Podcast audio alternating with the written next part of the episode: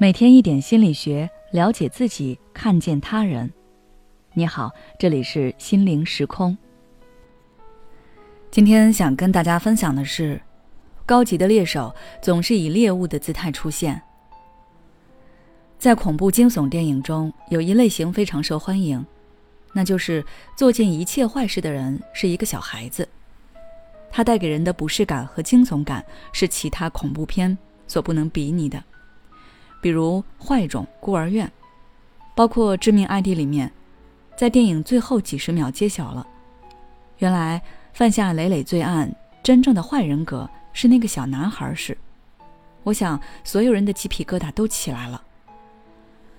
之所以会有这样的反差感，是因为在我们的认知中，通常会觉得小孩子是无辜的，是需要保护的，而在那些电影里。坏孩子也深知自己的外表看起来是多么无害，他们正是利用了这一点，才能在人不知鬼不觉的情况下犯案，所以会有高级的猎手总是以猎物的姿态出现这句话。而这个现象不仅只会出现在电影里，生活中也不少见。比如很多女生都厌恶的绿茶，他们的行事风格往往就是这样。我们以电视剧《三十而已》里的林有有为例。剧情我简单介绍一下：顾佳和许幻山是夫妻，并且顾佳可以算得上是完美妻子，但许幻山还是出轨了林有有。通关整个过程可以看出来，许幻山其实是林有有的猎物。林有有看中了许幻山那疼老婆爱孩子的好好先生样子，许幻山越是拒绝。越是表现的自己很爱老婆，林有有就越来劲儿。他很享受那种征服以及打败另一个女人的感觉，所以在他们的关系中，林有有才是掌握主动权的那个。那他是如何狩猎的呢？首先从相貌上来说，以我的审美，我觉得林有有是不如顾家好看的。但是顾家的美有种攻击性。而林有有则是林家妹妹的长相，她的妆容也一直是这种风格，扎马尾，一身 T 恤牛仔，裸妆，永远一副天真烂漫的少女模样。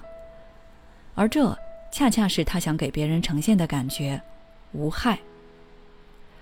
很多绿茶在外表上也都是这种岁月静好、不争不抢的，你看到她就好像看到一只温顺可爱的小白兔。面对如此人畜无害的样子，你怎么可能激起防备心和警惕心呢？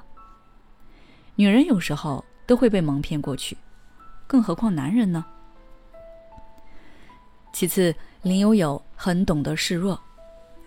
比如有一个场景是，林有有带许幻山一起去游乐园玩，他故意穿了一双高跟鞋。许幻山问他，怎么不穿双运动鞋？他的回答是。我就是穿惯运动鞋了，想着都上班了，应该买双高跟鞋，显得成熟点儿。谁知道新鞋打脚磨出泡了。听着这个话，是不是有一种我见犹怜的感觉？绿茶很会恰当的展示自身弱点，这种弱点并不是他真的不好，而是我需要保护、被照顾，这是很高明的地方。因为从进化学来说，只有会照顾女人的男人才能得到择偶优先权。所以，保护女人的男性基因一直被保留了下来。如果女人过于独立，让男人觉得自己不被需要，他反而会觉得不舒服。最后，也是最重要的一点，林有有说出了许幻山心里隐藏的东西。